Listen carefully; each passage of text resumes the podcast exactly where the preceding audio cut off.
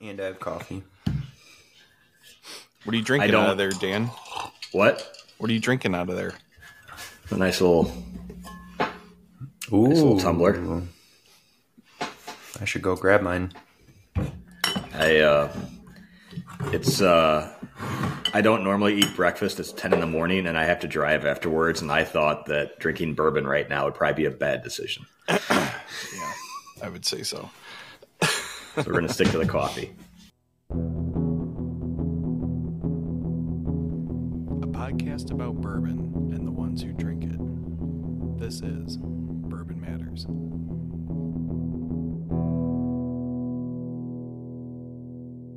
Welcome to Bourbon Matters. I'm Jake. I'm tired, and I'm Dan. And I'm Gold Eagle Jake. Not tired. and we're coming to you uh, at 10 a.m. on a Saturday because uh, this is the only time that Dan was going to let us record. It's the holidays. We all got shit we gotta do, man. Come on. yeah, the week of Thanksgiving, Black Wednesday. A lot Yeah, going so- on on our normal recording day. And we hope everybody had a good Thanksgiving. Um, how was your guys? I know what Dan did. Yeah, so my family What? decided to go to Jamaica. Uh, and I was not on the invite list, apparently. Uh, so I had a buddy down, and we smoked some brisket, smoked some mac and cheese, and then watched Napoleon. Total letdown. Spoiler alert. Sa- Save your money on Napoleon. But that was my Thanksgiving. Can't complain. Mine was not too eventful. Uh, as you know, it's a very busy week at the store, so the whole family just kind of used uh, Thursday to reset and relax and just take it easy. That was nice. Yeah, I, I smoked a turkey. Um, I had a lot of Michter's 10 rye. I actually didn't drink uh, any whiskey. I had just a couple glasses of wine and a couple beers. I had a few glasses of wine and then uh, two pours, two pours of whiskey. You were drinking wine with Adam. Adam's a big wine drinker, and he uh, we we had a bottle with lunch, so we had a, a nice Pinot with the brisket and mac and cheese. oh, look at you. you Probably the first time I've drank wine in two years, but you know, got to mix it up every once in a Good while. Good for you. Being classy. I'm a cultured bitch, you guys. Come on. So speaking of Dan being a cultured bitch, just kidding. That has nothing to do with uh, what It has nothing to do with anything. Uh, we are continuing our series on the Big Six uh, Kentucky distilleries, and we are going to be talking about Beam Suntory today, um, primary, which basically is all the Jim Beam and Jim Beam affiliated labels, uh, such as your Knob Creek and Baker's and Basil Hayden's and so on. Um, I don't know, do you have a full list of labels, Dan? I do. I do work for this podcast or what? Jesus. I have the same stuff, same similar information put together for, All for right, the. I'll look it up then. I know I have it all right here. Shut your mouth. Well, so but we're we're mostly we're just focusing on the Jim Beam On the Jim Beam brands side of from things, yes. Kentucky Distillery. Yep. Right. So- yeah, we're not going to be talking about the Japanese. Not Whiskey not or any of the anything like Japanese stuff, just American whiskey. Um, I don't. Did did you mention Old Granddad? No, I, I have I have all also the things listed out by mash bill Yeah, the same Dan, way go I had ahead for and uh, let's, Oh, go ahead, let's jump into it. Thank you. Jeez, you guys are all testy this morning. Just want to get my do my work on my podcast. Um, so Beam, very old distillery. So at 1795, Jacob Beam started distilling corn whiskey, uh, and it was under the name Old Jake Beam Sour Mash. And basically, he was distilling whiskey, and until 1880, the only way to get his whiskey was to go to the distillery and fill up your jug. So I could just see, like if we were doing our podcast back in the 1800s, that the shelf behind Jake would just be all 3x jugs that he was taking to the Beam Distillery, Hell yeah.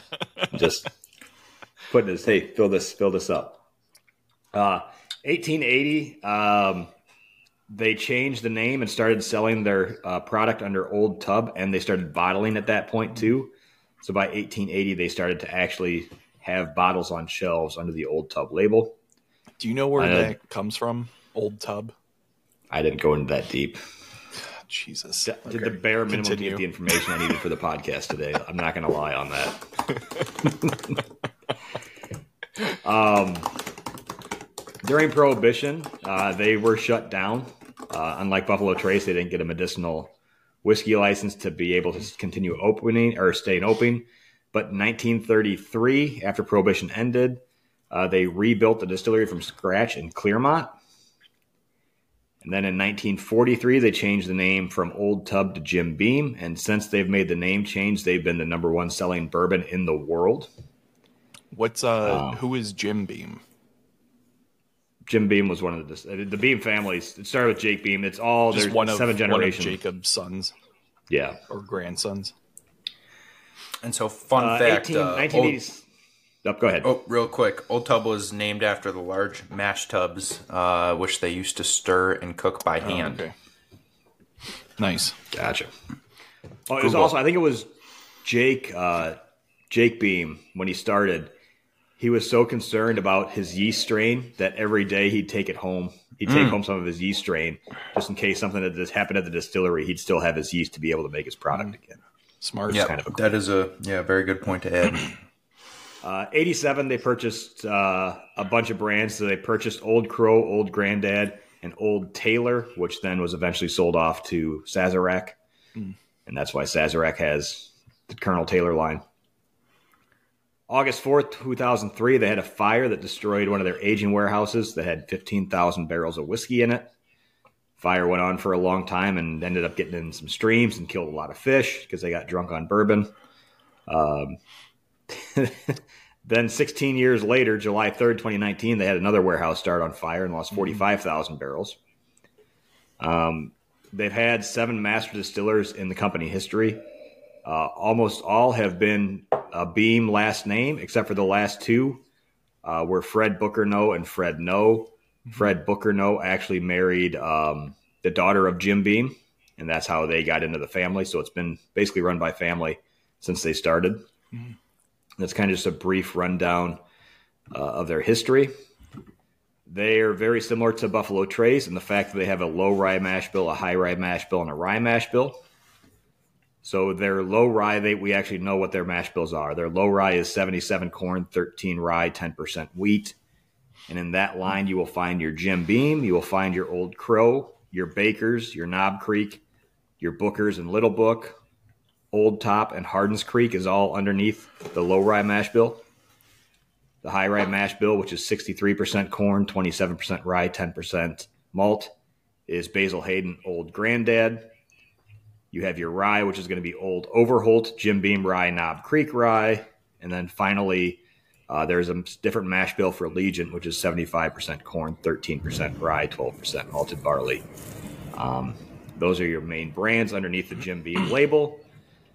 And when we talk about Hardin's Creek, that's a newer one. Um, so they came out a few years ago with Hardin's Creek, which is a two year release, and Jacob's Well, which is a 15 year. And I know Jake's probably excited to talk about it. Uh, this year, they've done a limited release of Hardin's Creek, which is a 17 year, but they have three different names Clermont, Frankfort, and Boston. And I think Jake's treating them like Pokemon and trying to catch them all. And I'm And still the waiting only on difference- the Boston. Still waiting on the Boston. Is that a hint for Jake? Is that just kind of a casual drop right there? He's dropped the hint. the uh, with that new Hardin's Creek line uh, with the Clermont, Frankfort, Boston, they're all 17 year. It's all the exact same. The only difference is they were aged in either Clermont, Kentucky, Frankfort, Kentucky, Frankfort, Kentucky, or Boston. Uh, they did have a distillery in Boston, which is why they used uh, Boston as a place to age as well. So that's kind of the new experiment that's out. So if you want to see what different climates do to aging, it's a good experiment. Um, we can talk about if I think that the price is right on that or not. That's fine to do. but uh, uh, that's kind of just the basic rundown of Jim Beam. So, and I know when we did our save six distilleries if the world was going to end, I know we all had Jim Beam on our list. Uh, one, there's a lot of history too. They make a lot of great products, but um, I think it's kind of a good start start to start talking about some Jim Beam things. Yeah. So can you read the the low rye mash bill one more time? The low rye is Jim Beam, Old Crow, Baker's, Knob, Booker's and Little Book, Old Tub, and Hardin's Creek. And it's weeded. No, it's rye, low rye and high rye, same as Buffalo Trace. Oh, I thought you said wheat at some No. point. Okay, my bad. Um, so yeah, I mean, uh, you know, like a- all of the Beam brands are pretty um, well known. Um, you know, a lot of people I think get started on Basil Hayden just because it's so uh, low proof and smooth. Um, and then you know w- we've talked a lot about Knob Creek on this show. Um, it's one of Jake's favorites, right? Mm-hmm. Drinking that. I mean, barrel I can't tell you how many times I get asked what my favorite bourbon is, so I had to pick something to answer that question with every time. Um, and I do really like Knob Creek Single Barrel, so I would I would probably say yes that Knob Creek Single Barrel would be my go-to answer for favorite bourbon. Nice. And they have, I mean, we, we did a Knob Creek barrel pick on the show a little over a year ago, I believe. Um, they have a very robust barrel uh, picking process. Uh, they do have a really good single barrel program as well, which I know, Jake, you can talk more about that. But I mean, yeah, I, and every single Knob Creek single barrel I've tried, and some, I'm sorry to say this, have not been Gold Eagle single barrels. I've tried some other ones as well. Uh, but I thought that they've always been phenomenal uh, whenever I've done a single barrel of Knob. Yeah, I, I just think it's one of the best values out there. Um, it's minimum nine years old, 120 proof, um, and sits on the shelf for under 70. Uh, usually it's $65 right now. And um, yeah, every I haven't really had a bad one, and they're all kind of different and unique. Um, so they're they're really fun to to to taste and uh, kind of compare from one to another Mhm.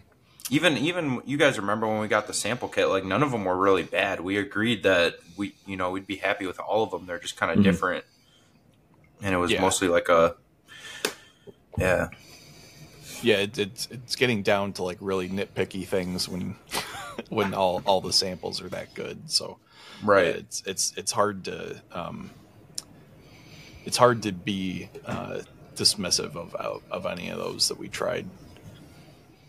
yeah. Plus i think jim beam in general just kind of screams kentucky bourbon with its flavor profile. It's very very peanutty very nutty um, you know vanilla caramel sweet um, oak like sharp oak. So uh, yeah Jim Beam is just a really good go-to to kind of explore Kentucky bourbon with their different offerings, and they're available and accessible. You're not going to have to fight anyone uh, or have to, you know, chase out to the store to grab anything from Jim Beam. So Right. typically, unless you're looking for a Boston. Yeah. And wait, And you, one uh, thing we didn't talk about that Jim Beam also does a lot of is they have a lot of spin-offs of flavors from the Jim Beam label. So you have all your Jim Beam flavored whiskey lines. You have your Devil's Cut whiskey as well under the Jim Beam label. yeah, um, Devil's so Cut is people that- actually pretty good. Um, Devil's Cut is good. I tried and that uh, at the Jim Beam uh, master class that you did earlier this year. Um, and I Mhm. was actually And- really surprised at how good it was. Yeah, and that's that's a really good point because I think that whole product line from Jim Beam with Devil's Cut, Double Oak, Single Barrel, um, Bonded, those are all really really good values. They all sit on the shelf right around twenty dollars for seven hundred fifty milliliter, um, and they're all unique. The Devil's Cut, nobody else is doing this. The Devil's Cut empties a barrel and then presses the wood so much that it squeezes out extra bourbon out of the oak staves um, and that's how they get the whiskey for Devil's Cut, and it's a twenty dollar bottle. So they're doing a lot of really cool things, and they're they're so huge that they can afford to keep all these items on the shelf at very reasonable prices. yeah. I, I actually use the uh, double oak for cooking because it's got so much flavor. Um, it like complements things really well. Like I use it in like barbecue sauce and stuff, and it tastes incredible. that sounds really good. and I don't feel bad because it's only like twenty bucks. hmm And they're all Yeah. 86 proof. So that's for like a beginner, that's a really good. You can, you know, under a hundred dollars get five different bourbons and just kind of compare and work on developing your palate to pick up all these different flavors that you're getting from each expression. My my first experience with Jim Beam was back in college, like a lot of people's. uh, but I didn't like whiskey at the time. Uh, but my friends made a drink that they happened to call the Instigator, which was a double shot of Jim Beam and a Red Bull. And I think you can understand why they call it the Instigator after that. Uh, but that's what I drank through college. I think that's that's probably the only reason why Jim Beam has a bad rap. Yeah. Mhm. Yep. right is because everyone has a bad hangover story from college of you know jim beam was probably the first bourbon you drank and you probably mixed it with coke it was much cheaper than jack daniels um, and yeah so that's that's probably why jim beam has a bad rap and they've also acquired and kind of built all these other brands just in the recent decade or two um, so there's there's still a surprising amount of people that I run into that don't realize Knob Creek and Baker's um, and Old Granddad are all made at Jim Beam. Yeah, and I, I like the one thing I find interesting with Jim Beam. So we talked about with Buffalo Trace that a lot of their products are still extremely low priced. Uh, we talked about a lot of the Jim Beam line is very, very affordable and very good value. The Knob Creek, the nine year for under seventy dollars is phenomenal, and even the twelve year for under under ninety dollars, I feel, is, or for under seven, or right around seventy bucks, is a really good deal. I think what's interesting with them over the last couple of years is they've had um, obviously the Knob Creek 15, the Knob Creek 18 came out at pretty high price points, but it's pretty anymore. But when you get above 10 years, it's not uncommon to see $10 per year aged. Uh, So I don't necessarily think that they're out of line versus today's pricing market. Um, then they I had don't. the you don't and they're no, I don't. I think they're priced well, and it's it's cool to be able to find a bottle of 15 year old and 18 year old bourbon. No other distillery is doing that except for Heaven Hill with Elijah Craig 18. Um, You know, like they're kind of they're kind of doing a little bit of a Scotch method, going Mhm. 9, 12, 15, 18. And once those become more accessible, and you know they will because they're such a large distillery, um, you know, that's a really cool flight to show you what age does with American whiskey or bourbon. yeah Yeah. Um, and like I said, I don't think they're out of line with their ten dollars per per year when they get into older age statements. It's just it is it is pricier. Um, they came out then two years ago with the Jacobs Well and Hardin's Creek, just the normal ones, which Yeah. I thought I, I we we tried both of those in an episode a long time ago. Mhm. I definitely liked the J- I didn't like the Hardin's Creek much at all, and I thought for a two year at like what was that like eighty bucks for the two year Hardin's Creek. Uh, yeah. I think so. I thought that was pretty out of line. I thought that Jacobs Well was was fine, and that was a ten year or something, I believe. when we- 15. 15 year. That was fine. That was good. Uh, again, for the Jacob's same price Well range. was really good. Uh, the the the Colonel B Beam, I think, is the um, the two year. Um, Yeah. that one was. I I actually did enjoy it. Um, it was like hardcore peanut butter. Um, so like it's not So- as like uh, typical as like another. I, it, it was a highly concentrated version of like Jim Beam's flavor profile. Um, you know, being at two years old, that I think that's a little bit to be expected. Um, contrasting it with a 15 year, I think was a bad choice on our part. yeah. Well, it was uh, the, the whole intention behind that was to show that the way you run the still combined with a certain char level, you can get away with having a great tasting young bourbon. Yep. Um, and a, a lot of the criticism was because it was seventy dollars and it was two years old, but they did do they put a lot of extra effort and thought into it. Um, and while it did lose to Baker's in one of our blind tastings pretty handedly in the Jim Beam blind, Like a um, landslide or It was a landslide. It was like Okay. a twenty-five to five. Okay. Um, but I think we all agreed that for a two-year against a nine-year, it was good. Although it obviously didn't hold up to its nine-year version. But it was, it was, it was, it was a good expression of a two-year. It was the best two-year I've ever had. I'll put it that way. yeah. yeah. I, I you know I think it's it's cool Which I guess that isn't saying they're much, but um, Yeah. yeah. but I, I think they're the fact that they're doing these kind of like experimental things is really cool. Um, you know, we talked about Buffalo Trace last week, and um, you know, Buffalo Trace doesn't really do experiments. Um, I they actually they do actually do some, but they like do, but never on a much smaller scale. Yeah. They'll do Yeah, like one barrel try or it. two barrels. Right. It's it's So- not like where Beam is actually putting it out into the market and it's like reasonably accessible, um, which is is cool. Um, I I, I think it's uh, you know it, it's interesting to. I don't want to turn this into a comparison between Buffalo Trace and, and Beam, but like it is interesting that they have very similar product portfolios, even in like the number of brands you know that they both carry. Um, but Jim Beam is like unbelievably accessible, whereas Buffalo Trace isn't. Um, Yeah, it seems and I like don't- I don't- uh, maybe it's in, in part to just because people dismiss Beam, you know, because it's the white label bourbon that nobody wants to drink. no, I think uh, it seems like Buffalo Trace is kind of still operating as an old school distillery. I mean, they are doing some experimental, but um, you know they're they're more traditional in the way they're doing things. And I mean, Jim Beam just built a new distillery on campus, um, the Booker Noe Distillery, where they intend to do um, a ton of experimental things out of that distillery. cool. So they're, you know, ever since Suntory came in and bought Beam, um, Beam has still kind of operated and done their thing, but it seems like they're adapting very quickly, um, which I which you need to be in, you know, modern bourbon world. Uh, but they're adapting really quickly and staying ahead of the pace with experimental stuff um, and giving the consumer what they want. More options, more age statements, um, and just different different cool things to try.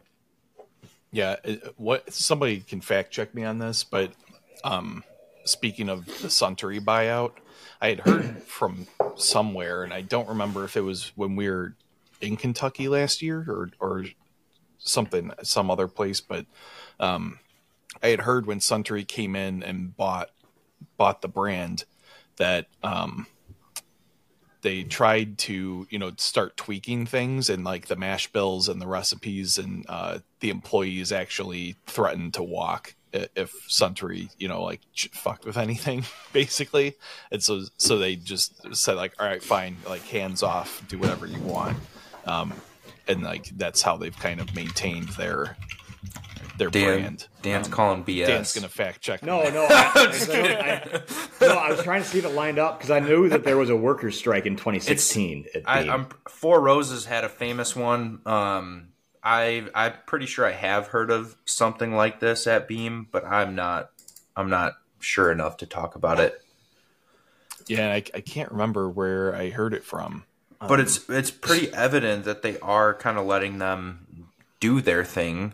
Um, Yeah. But also, you know, advising and supplying, uh, you know, the- some money to build Mm-hmm. like this second distillery on the campus, build a really nice restaurant. I mean, the, the campus Oh, yeah. of Beam has it's changed so much in the last five years.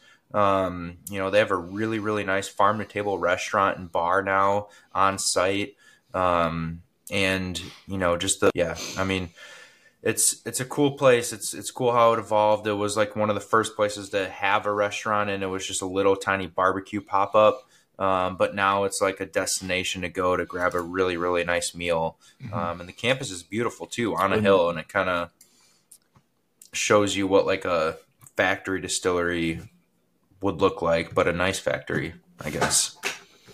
Yeah, I, I think they do like multi-course like whiskey pairing dinners and stuff at the restaurant every, every so often Mm-hmm. because I get emails about it from from uh, the the brand. But Yeah. um, yeah, I mean it it seems like a very uh, a very like um, like you said destination kind of uh, experience now, um, which I, we talked about that I think a few episodes ago. That that's how you know a lot of these distilleries are going to have to start competing, is drawing people in to Mhm. the actual locations, Absolutely. and, you know giving experiences. So the worker strike at 2016 did happen with the take or with the purchase or when Suntory purchased Jim Beam, but it was more over labor contracts versus. Okay. Well, my story is more fun, so A ton more fun. No, labor strikes. Labor strikes are awesome. It's super fun to talk about. Uh, question for you guys, I wanted to ask is what is what are your guys' personal thoughts on bookers? I I've never had one that I was like totally blown away by. Um and I I hunted them for a while um cuz Roberto was really big on them. Um I Why would you I've listen to like- Roberto? like that seems like mistake number one in your life. I've I've been uh not like disappointed with all of the ones I've tried, but like they've never been anything particularly special to me. Um I at, the end of the day they're uh they're blends, right? None of them are single barrels. Yeah, they're blends. so Small they, batch. they should be like I, I would expect them to be of a bit higher caliber than the ones I've tried have been, especially if they're a blend and, and not a single barrel. So, in my opinion, coolest packaging in all of whiskey. I absolutely love Yeah, the I'd wooden with box. I love the the hard plastic cover on the front. The bottle looks amazing on its own without the box. Um, great bourbon inside, but I still think Knob Creek single barrels, taste wise, are better than Booker's. Yeah, Yeah, and with the packaging too, you get that nice little tag with the story of the blend on it. Um, yeah, I, I've been the same way. I was wondering. I think I it's always been fine, but I've always thought, hey, this is just fine. Mm-hmm. I don't under I, I don't think the price tag fits what the value you get out of the whiskey is. Um, I'm not saying that it was just like not knowing age and things when you try one. I don't know. The, It's just everyone I've I don't. I, tried has just been kind of like this doesn't taste like a hundred dollar whiskey. I don't. I don't think the price point is too bad, but the fact that you can't find it now anywhere. Mhm. I mean, we only get like six bottles per release, um, and it's turning into like a, a premium allocated item, uh, where you know Knob Creek single barrels hit the shelf all the time and take a little bit to to move through. Yeah. I mean, you get like three Knob Creek barrels a year, don't you? Yeah, hmm which there's there's They're like- you know They're always good. They're always good. They're still not like we can order whenever we want, but we have enough to most of the time keep the shelf full. Um, and they're always Yeah. really good. I mean, Affordable. Too. another landslide. It, it our our last uh, at the Jim Beam tasting, the same one that the Bakers took down the Jacob Beam. Um, we had a Knob Creek single barrel take down Booker's, and it was like twenty five votes to five. Yeah. Yeah, I, that's always been my thought. Is I've never been blown away with Booker's. Um, I do. I mean, one of the one of the coolest. Like I always, I, I try to be creative with bottles and things to be able to get more value out of them. Um, but like the Booker's, the box with the clear plexiglass front is awesome for storing corks in Yeah. because you can have a nice little display of all your corks. Have you been to the Gold Eagle Um, Bar? you guys got one at the bar. Yeah. The Gold Eagle bar. But yeah, I've just never been huge on it. And then when we did that barrel pick, one of the barrel or one of the uh, barrels we tried was from the Booker warehouse. Mm-hmm. And it wasn't, we, we took a normal Knob Creek over the Booker's one too. And I, I don't know. I just, I, I don't want to talk bad about it, but I just don't think it's worth the hype or worth the chase that a lot of people do for it. I think it, I think it's fine, but yeah, I'd still have a Knob Creek single barrel. Yeah, I, I think a lot of it's hype around it, um, and the the fact that it's like becoming more scarce. Um, I think is driving a lot of people to to like go and uh, hunt for it. Um, but yeah, I when there's other stuff that's always available and like you know even like knob 12 is like on shelves like two or three times a Yeah. year and i i would say multiple. that I- you can better almost walk into most. Uh, you can walk into a lot of liquor stores. Well, a couple months ago, I'm not sure if there was a release or not again. We we still It's like can't I've keep it on walked a bunch shelves, of liquor but stores and seen it. I do know it gets Yeah. like very wide distribution, um, and it's only a matter Mm-hmm. of time. Yeah, Yeah. there'll be even more. It'll be there'll be begging you to take it away in a Mhm. few years. Yeah. They'll come out with like trio sets with 12, 15, and 18 year Yeah. um, little vertical mini packs. I mean, that'll be cool when you can get a single barrel 12, 15, and 18 year and a little 200 milliliter gift set. Yeah. Mhm. Yeah, it's. I mean, that's that's kind of been my one big knock on on Beam is mainly just the Booker's line. Like nothing wrong with it. I just don't think it's is it's worth the hype. Um, like what it's we hate on we we hate on some other distilleries for some of the hype that's surrounded by them. I think that's the biggest hyped up product they have. Yeah. Um, Little But Books, I, had I- one that I liked a lot. The next one I tried was okay. Mhm.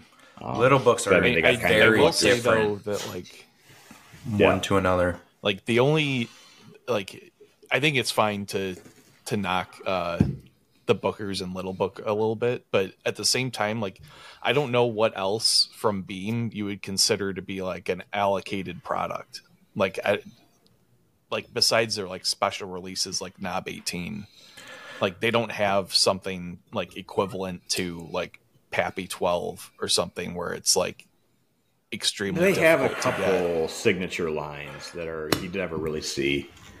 Um, that are in Hard- super Hardin's fancy Creek bottles.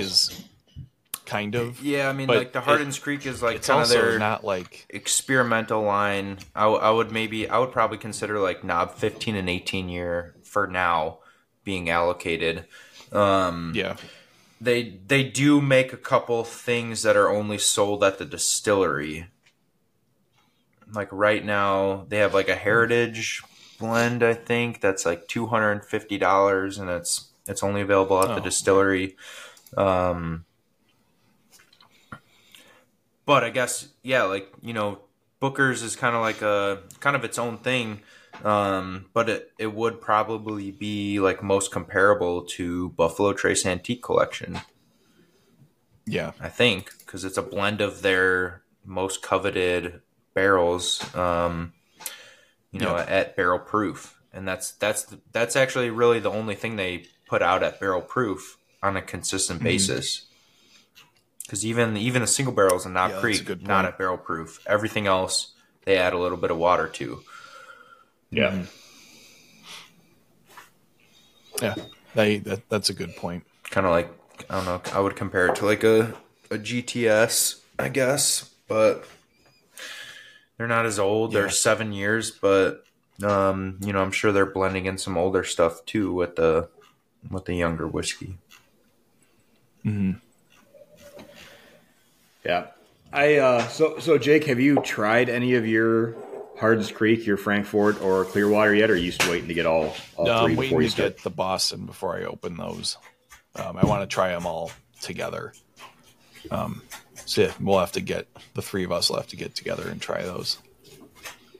that'll be I, interesting. I like the I- like I like the idea of these all these experiments, and I think I saw that they're going to come out with a, a couple hundred milliliter sets, maybe of these. My hmm. one like knock against this is like it's it's 17 year old whiskey at 170 dollars, which we talk about. Once you get older, ten dollars a year isn't out of the question. But it's like if you're trying to do an aging experiment and you're having to find three really hard to find bottles at 170 dollars a piece so you can taste the differences. I feel like they're really stretching out the consumer on that. Well, I I will say that, that these were not particularly hard to find. Like there seemed to be a decent amount of them out in the market. Um, at least there was for Clermont and Frankfort. What market are you by in? the time Boston started getting released? I don't know. I didn't. I didn't have trouble finding them. Uh, we, I mean, we Um, got like we got two bottles of each of those, and we're saving them for Oh, our end of the year allocated oh, release. Jeez. I mean, I don't. I don't know, Yeah, but I, I mean, I, but it sounds like Jake's been sleeping around other stores. Jake, I how don't does that know, make man. you feel? But but the other thing about Jim Beam is they, you know, because they're owned by Suntory and they have a ton of other products tied in with um, their American distillery.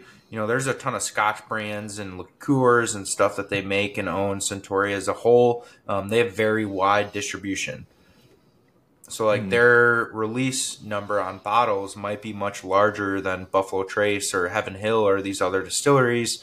uh, but they have such wide distribution and distribution outside of the U.S. too. Um, that I think a lot of their stuff just Yeah. gets spread thin all over the place versus you know just to like hotspot areas. Mm. Yeah, that's I, I- I don't know. I just think um, it's if if you're trying to like like the the Four Roses a box set with all the different uh, yeast strains and all the different mash bills that you can sip, sipple or sample through all those was like 110 bucks or something. Yeah, genius idea on their Yeah. part, but it was not priced friendly. no, I mean, you get And- for and 500 that's like- milliliters. uh, we actually had it for Yeah. 130. That was the suggested retail Yeah. price, and for 500 milliliters of whiskey, proof down to 104, I think it was, or 102. Um, still really cool, and I wish more distilleries did stuff like that because Mhm. you won't have a chance, you know, to kind of compare all the different mash bills and yeast strains in a consistent blend like that. Because you could collect all the single barrels, and that would cost you a 1000 Mhm. plus dollars. Um, Right. But they're also Yeah. single barrels, so they're it's not a good representation of each mash bill and uh, yeast strain. Um, so this was really cool. It was you know an opportunity to compare every single product that they make to another.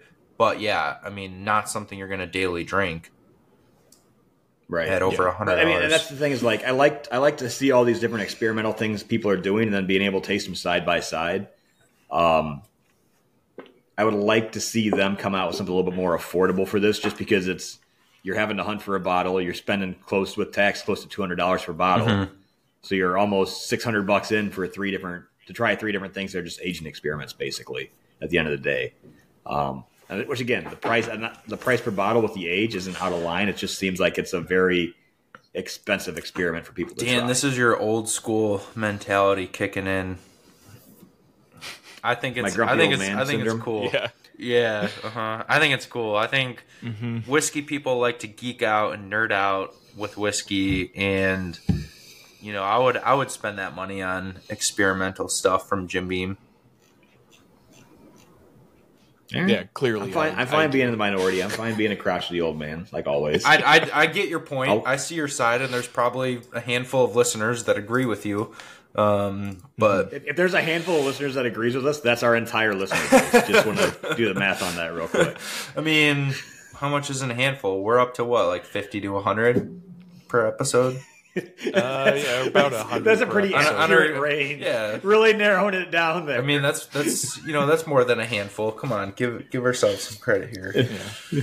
I'd say like five percent are probably agree with Dan. yeah, this, this, is, this is a smart part, smart part of the listener base at least. So. yeah, Yeah, I don't. I don't know. I um, I said I, I think the Jim Beam line's good. Uh, I think Basil gets a lot of hate. I think it's a great starter whiskey. I still think Basil Ten is a really good, really really good whiskey. Yeah, it's a it's a really good I like- starter whiskey. I liked uh, It's it's I not. like the Basil Toast way better than Elijah Toasted. I don't know. That was I thought Basil Toast. Basil toast was very controversial. yeah. I I've heard. I I personally uh, like it, uh, but I've heard some people were really turned off by it.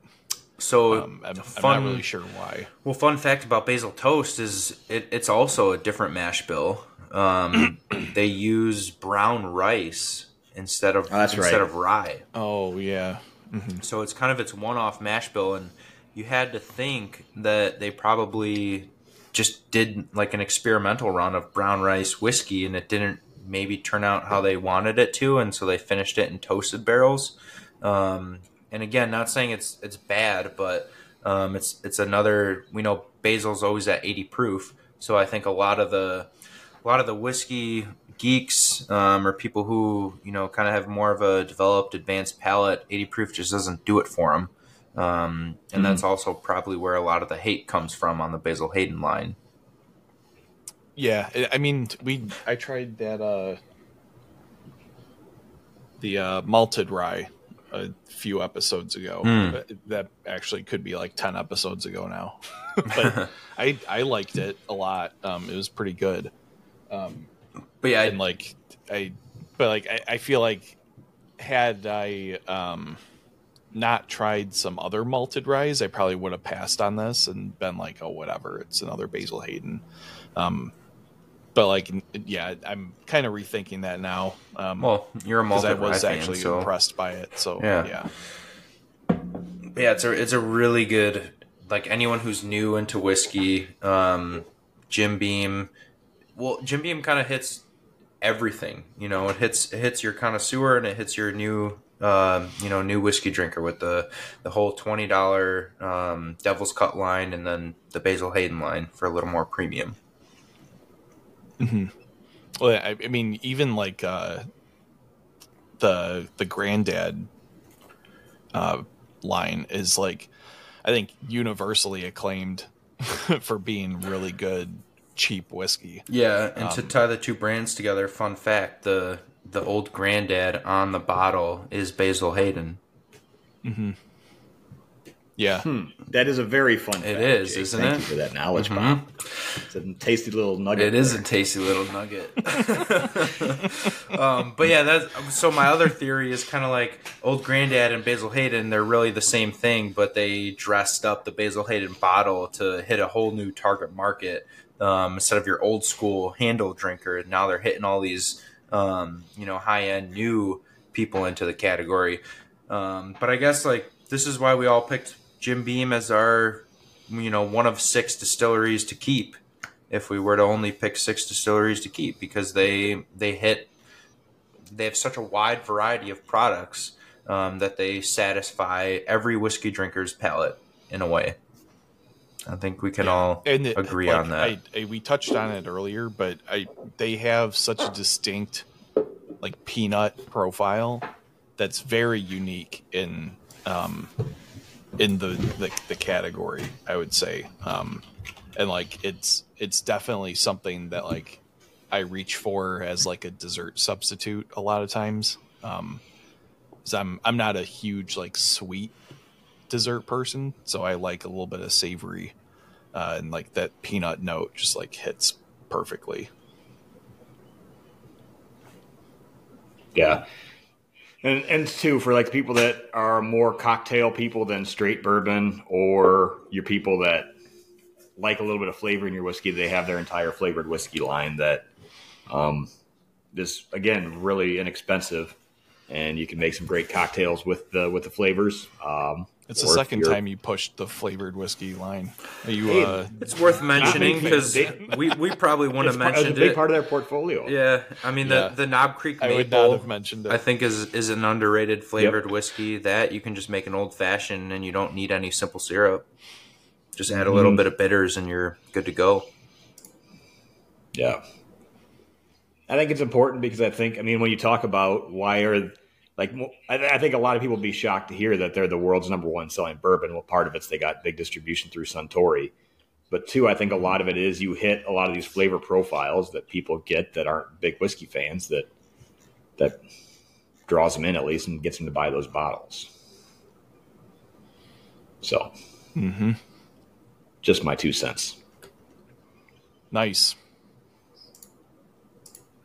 Anything else we want to talk about with Jim Beam or there are things? I know we, we didn't really talk too much about uh, Bakers at all. Um, Bakers for me, I guess, kind of middle of the road. It's I've never really sought after a ton of Bakers. I've I've had some that I've liked. I've had some that I thought were okay. I don't I don't own a Baker's bottle in the collection. Um, It's a Knob what are you guys' Creek. I think it's a Knob Creek knockoff. they yeah. Yeah. It was. yeah, I mean, it came out after Knob Creek, and they were kind of like, "All right, how do we get more money out of these Knob Creek barrels? Because it's the same mash bill as Knob Creek, and yeah, same mash. bill. um, Yeah, I mean, it's uh, it's lower they're always proof and a higher barrels price at 107, right? than Knob Creek single barrels. Yeah, 107 proof. Mhm. Um, I I'd equate Bakers to like the Blantons for Jim Beam, where it's their like premium single barrel Tater product. bait. It's a it's a sharp Tater looking bait. bottle. it's lower proof, single barrel. Um, but also it used to be a small batch, and then they it was it was it was a rebrand. Like five years ago, it was a small batch, Mhm. seven year, and it was like fifty fifty dollars, under fifty dollars, um, and now it's about seventy um, single barrel. but you do get a little Yeah, more every age. once in a while. Uh, every once in a while, you get one like that one that we bought uh, or that you had at the tasting event uh, was like a nine year. Yeah, I was gonna say you do Um, get sometimes you get a little more age because it does say seven year on the bottle, but I do love how on the necker they put the exact um, year and month that it was aged. Yeah. So yeah, and you can get lucky and get get something a bit older in there. Mm-hmm. I think it's cool. Um, But but yeah, I- I mean, I I wouldn't uh, go out of my way. Yeah, to I don't get know. it. I think I think Um, you have to assume that you know they were tasted and determined that they drink with a little too much heat at 120 proof. So all right, let's move this over to the Booker's line or the Baker's line um, instead of Knob Creek. That's that's what I kind of Mm-hmm. assume. Yeah, But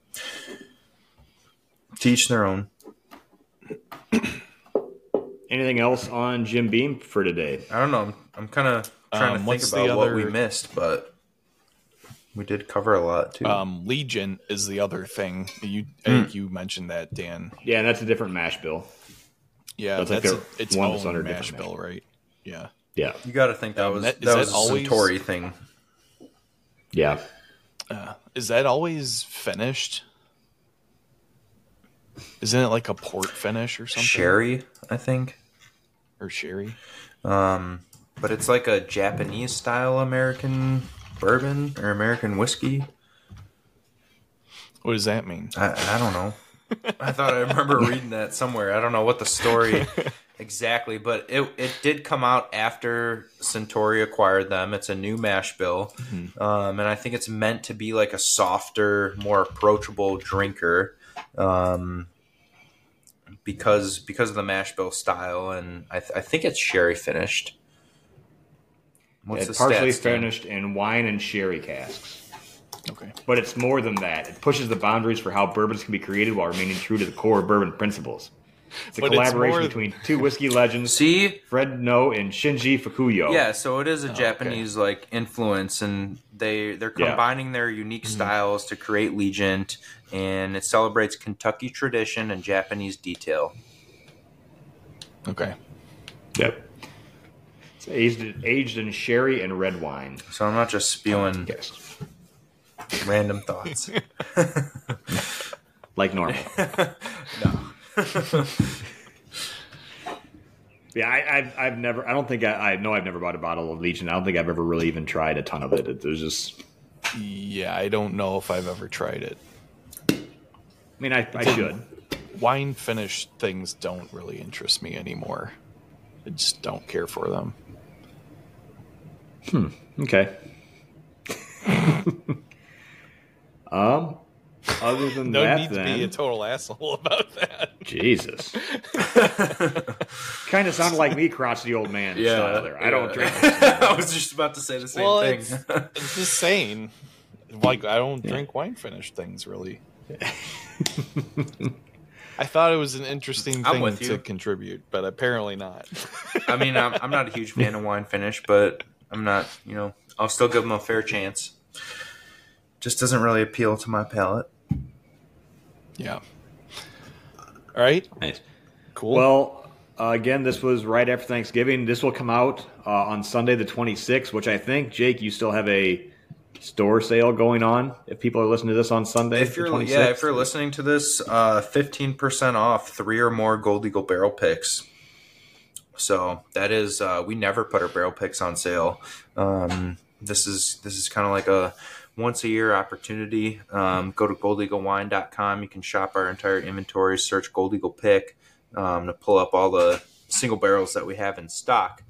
Um, and then definitely make sure you follow us on Instagram at Gold Eagle Wine, Facebook at Gold Eagle Spirits to stay up to date with all of our sales, promotions, and new items coming to the store. and you still have the uh, whiskey acres toasted or We, toasted barrel. we do still have it. Um, it is it is moving.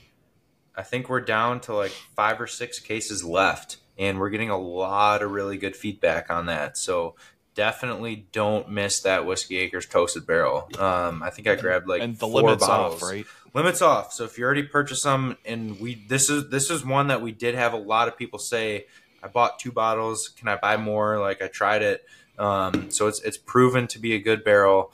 Um, don't sleep on this Whiskey Acres pick. I guarantee you will not be disappointed. Yeah, it's really good. Yeah. Jake, where can people uh, listen to us or leave us comments about how I'm right with my 5% of the follower group? Uh, you can listen on Spotify, Apple Podcasts, or wherever you listen to podcasts. You can watch us on Spotify and YouTube. Leave comments. You can actually comment on Spotify as well, um, as well as YouTube, obviously. Um, so, yeah, leave comments. Um, you can also email us at bourbonmatters at gmail.com if you really feel like going on a rant. Um, and I'll just forward it to Dan. Um, and then, uh, yeah, next week we're continuing the series with the greatest distillery of all time, Oh God. Heaven Hill. Weird, I feel a cold coming on. I don't think I'm going to be on that episode next week.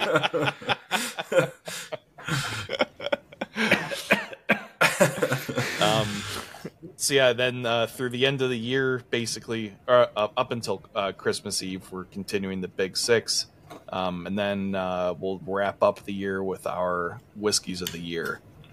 Um, I think next week we'll announce the rules for our blend off because we still need to hash those out.